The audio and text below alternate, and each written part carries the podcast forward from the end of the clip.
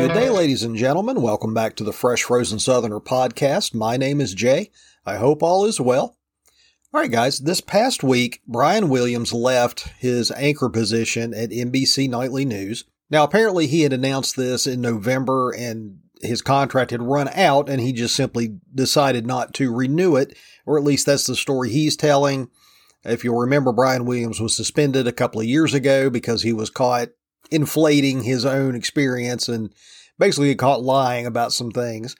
So it may have not been 100% his decision, but he signed off the air and he gave a very strange monologue. Now, as he was signing off on Thursday for the final time, he gave a short little speech, sort of a farewell address. And if you haven't heard it, this is what he said. After 28 years of Peacock logos on much of what I own, it is my choice now to jump without a net into the great unknown. A little sidebar here: uh, Brian Williams is worth about 50 million, so it's not quite like he's leaving a steady paycheck and is going to try his hand at being a starving artist. But please, ladies and gentlemen, keep Brian Williams in your thoughts and prayers. Just him and his millions of dollars are really stepping into unknown territory. I mean, he may be out on the street by now for all we know. I mean, who knows? You take that kind of a risk in your career, you could wind up in a homeless shelter by the end of the weekend. So positive vibes are needed, people. Do not let Brian Williams fall through the cracks. But he continued, as I do, for the first time in my 62 years, my biggest worry is for my country. I am neither liberal nor conservative, but an institutionalist and I believe the country is in dire straits and those in positions of power should be held accountable for the deteriorating conditions between Americans and their government. I believe in this place and in my love of country I yield to no one, but the darkness at the edge of town has spread to the main roads and highways and neighborhoods. It's now at the local bar and at the bowling alley, at the school board and the grocery store, and it must be acknowledged and answered for. Grown men and women who swore an oath to the Constitution, elected by their constituents, possessing the kinds of college degrees I could only dream of, have decided to join the mob and become something they are not, while hoping we somehow forget who they were. They've decided to burn it all down with us inside, and that should scare you to no end as much as it scares an aging volunteer fireman. Is Brian Williams a volunteer fireman? Was he talking about himself there? I just can't see the phone ringing at 2 a.m. and he leaping into his car to go put out a house fire. I, I feel like that if he is, it's probably more of an honorary title. I'm not sure why that was thrown in there. Maybe he's talking about somebody else. And and I don't know. Uh, like I say, I don't watch NBC Nightly News. I don't follow Brian Williams' career. Maybe he legitimately is a volunteer fire fireman. If he is, I have respect for that and my apologies for sounding crass, but I just feel like that that was thrown in as just sort of a look at what a good person I am kind of thing. Of course, there's always a possibility he was talking about somebody else and I simply did not get the reference, but that just seemed really odd. But I want to talk about the, the politicians he's referencing and claiming to not be liberal. What politicians is he talking about? And if you're going to claim that you're not a liberal after working for 20 years for the propaganda arm of the Democratic National Committee, where do you get off doing that? You can't work for a news agency that has went to bat for one party for years, has covered up stories that made Democrats look bad, has conflated stories to try to make conservatives look bad. You can't do that for 20 years and then suddenly pretend like you weren't on board the whole time. And maybe he wasn't. Maybe that's why he left MSNBC. Maybe he got sick of not being a journalist and working for a quote unquote news agency that spent all their time trying to fabricate hit pieces for conservatives while running interference for liberals. Maybe that's why he left. I don't think that after 20 years that's just something going to pop up. You're going to grow a moral conscience and say, you know what, I can't do this anymore. That's just not something that happens very often. You, the saying that people can change, yes, they can. Most people don't. Most people, who they are at 13 is who they are at 73, and they're not going to change their minds. Even if they see evidence that they should, they're simply going to dig their heels in and push back even harder. Now, obviously, it is possible that he's had some kind of change of heart if that's why he left. And if so, I don't want to put that down because it's always better late than never. But in that situation, you should not go on national TV and grandstand about how horrible things are when you had a big hand in getting things to where they are now. And I don't want to sound too cynical, but I've seen this many, many times through the 47 years I've been on this planet. Usually, when somebody leaves a very high profile position like this rather suddenly, I know he did announce it a little bit in advance, but still, a month to leave a job that high profile is a bit unusual. It's usually because they're leaving before something bad comes out in the press. Uh, most of the time, when people leave very high paying positions of power, especially when you're front and center of the nightly news every night, when somebody leaves a position like that suddenly, it's usually they're cashing their chips and getting out while the getting's good before something hits the fan. And I just get the feeling that there's something that's going to come out in a month or two that puts him leaving in a completely different light. Again, possibly I'm wrong. I'm usually not there's something else going on here for him to to give the speech that he gave and just cut and run suddenly like that. There's more to the story than just I'm tired of being on the news. I'm going to go do something else. Maybe that's all this is, but I'm going to be keeping a very close eye on this story going forward because I'm telling you, there's something that's going to come out that we're all going to say, oh, that's why he didn't want to have his face plastered all over the news and still be the anchor of NBC Nightly News but I'll be watching and I will uh, I will keep tabs on what's going on here because there's something going on here, I guarantee you. All right, guys, I'd like to shift gears a little bit and I want to discuss somebody that probably most of you don't know. I certainly did not know until I've seen some stories here recently about her. It's a woman named Kelly Sue DeConnick. Now, Kelly Sue DeConnick works in the comic book industry. Uh, she's worked for about 20 years, so she she has some talent apparently because we weren't doing the diversity hires quite as heavily as we are now. Uh, but she has worked over the years. She's worked on uh, Avengers Assemble, Captain Marvel, Pretty Deadly, and Bitch Planet. Uh, those last two I have never heard of. I, am not very heavily into comics. Uh, but most recently, she has been working, or she is currently writing, for Aquaman for DC. Now, the reason I'm bringing her up is in 2017, she was giving a interview in which she was discussing her feminist views and very strong political views, and a lot of the fans were worried as she took over Aquaman in 2018 that she was going to start weaving a very woke narrative into her comic books. Uh, she was appeared to be rather upset by this. Uh, she got very boisterous a couple of times during the interview. She was talking about how comic books have always been political and that she was going to write her Aquaman story. And at one point in the interview, she said, You know, it's pretty simple. If you don't like my politics, don't read my books. And it's not just that she said that very stupid thing into a microphone.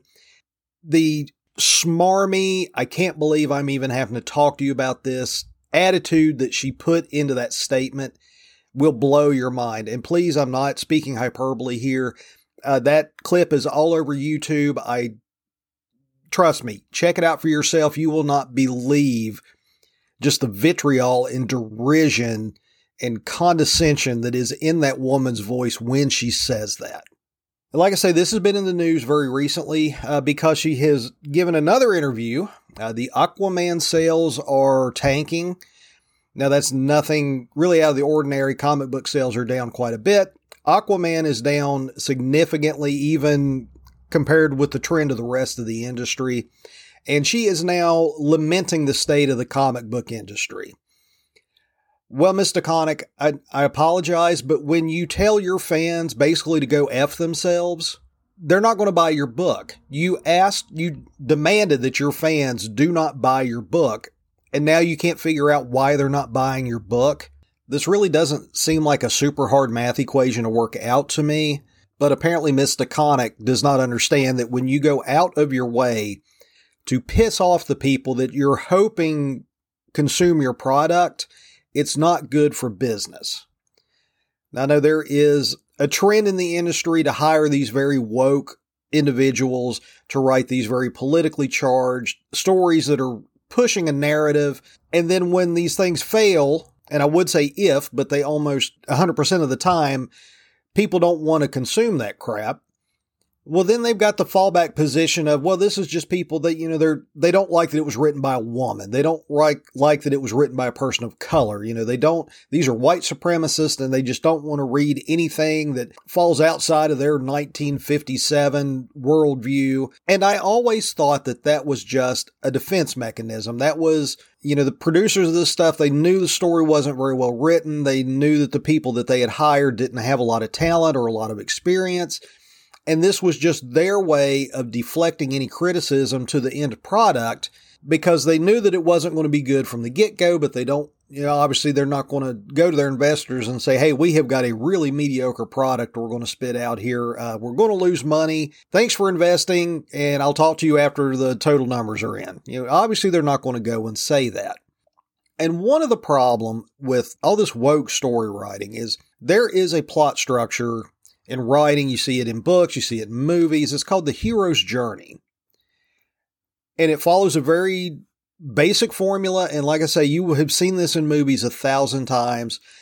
Uh, the hero of the story, it starts out, he's very young and experienced. He's a nobody. A lot of times he's from out in the boonies and very, very naive about the world around him. And when he begins his journey, they will generally have an older, more experienced mentor that will bring them along uh, Gandalf in Lord of the Rings, Obi Wan Kenobi in Star Wars. Like I say, you've seen this over and over and over. It's it gets used all the time in novels and movies.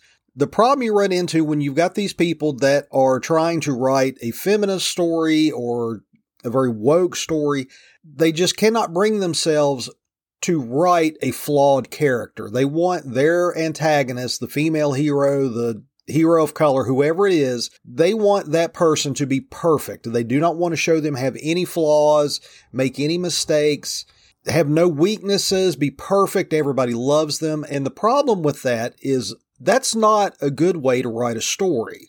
It introduces a lot of problems into your narrative that they've either got to pretend isn't there or they write these very clunky reasons to try to get around it. Number one, you can't have a story arc if your character is already perfect at the beginning. They can't learn through failure. They can't be taught any new powers or skills. They can't learn through their experiences because they're already perfect.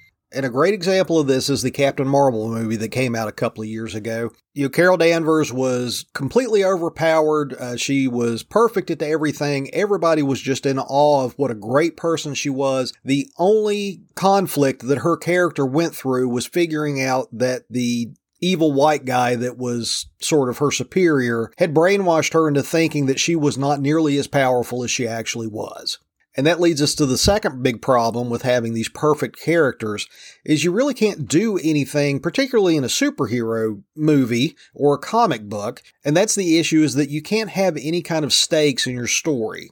If you've made your character completely overpowered and all but invincible, what is the danger of them going into any situation? They're going to win every fight easily. They're going to outsmart any foe everything is just going to fall right in line. And if you'll notice in the Avengers game that had Captain Marvel in them, quote unquote, because she was only in two, two and a half hour movies, she was only on screen for maybe 10 minutes, is you can't have her show up to a fight because she can just obliterate everybody. The fight would instantly be over.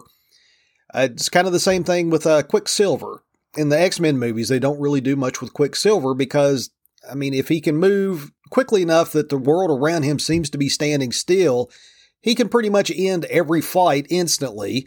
There's no drama in that. There's no danger to the heroes. It just completely lets all the air out of your narrative trying to say, hey, this is a threat to our heroes and they have to overcome it. But like I say, these these very feminist writers, and I'm not putting down women writers. I'm sure there are a ton of them that are very good. I read all kinds of novels. I read about 40 novels a year most of the time I have no idea who wrote the book that I'm reading. Uh, now, if I'm reading you know, like Stephen King or something from Robert Heinlein, obviously I know who that is.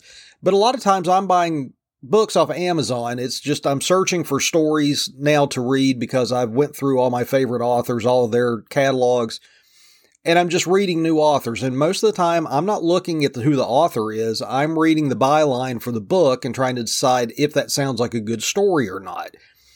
So I'm probably reading a lot of really good novels that are written by women, and I don't care who wrote the book. Is the story good? That's the only thing I'm interested in when I purchase a book off Amazon. And what you're running into in a lot of these TV shows, the movies that are being written from a very woke perspective where they just cannot bring themselves to follow the hero's journey. They have to short circuit that because they don't want to show their character have any kind of a weakness in any situation. You have completely let the air out of your narrative. There are no stakes. There's nothing in danger. The outcome is never in question. And that's not a good way to tell a story. And the reason I'm bringing up Kelly Sue DeConnick right now is because there is also a show on HBO Max called Santa Incorporated that was written by Seth Rogen and Sarah Silverman.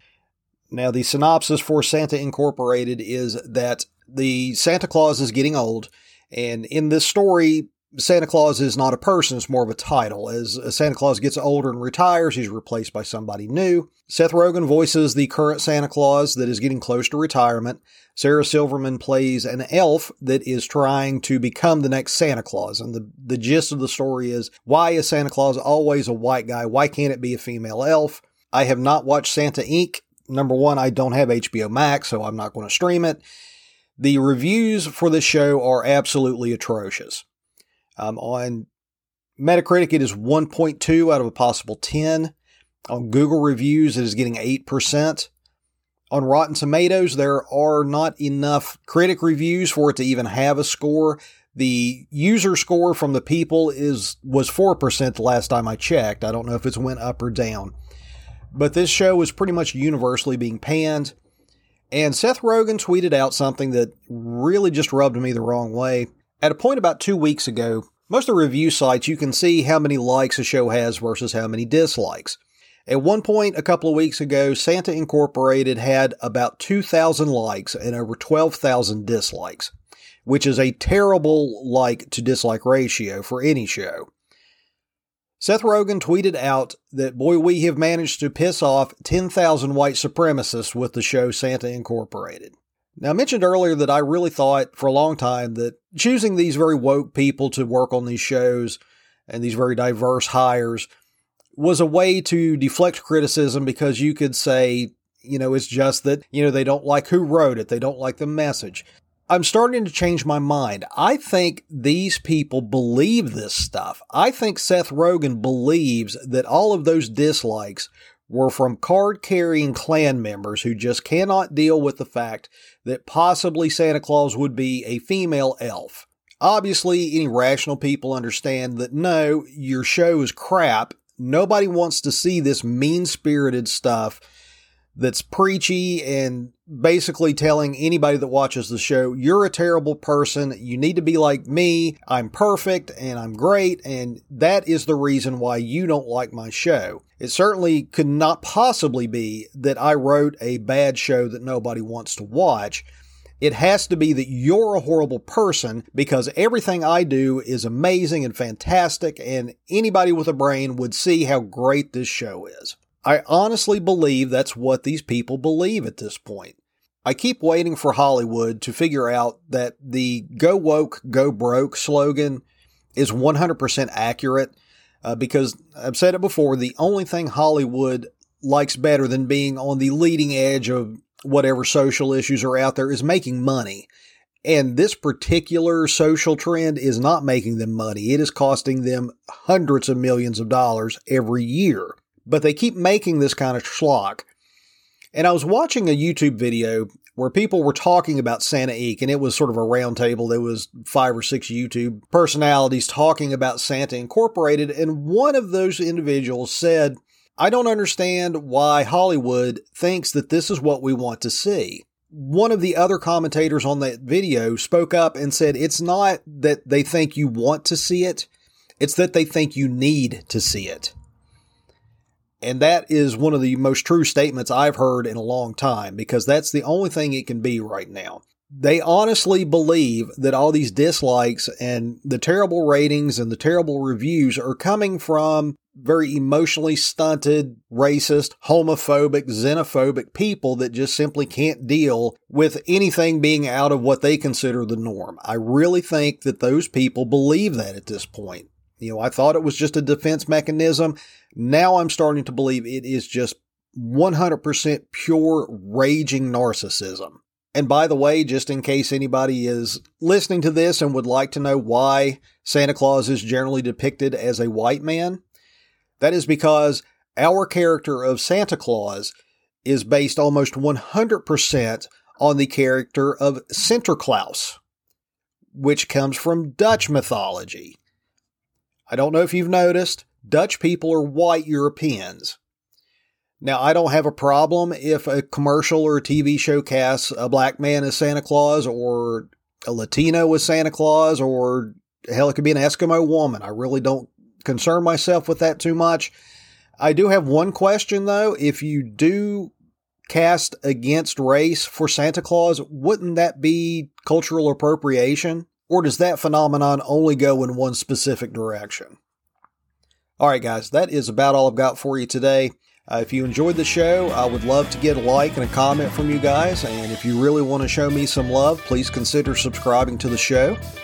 As always, you can leave me a comment at freshfrozensoutherner at gmail.com or you can go to the Fresh Frozen Southerner Facebook page. All right, guys. Once again, thank you very much for sitting with me. I do appreciate it. I hope everybody has a good rest of the work week, and we'll talk again right before the weekend. Thank you very much, and I'll talk to you soon.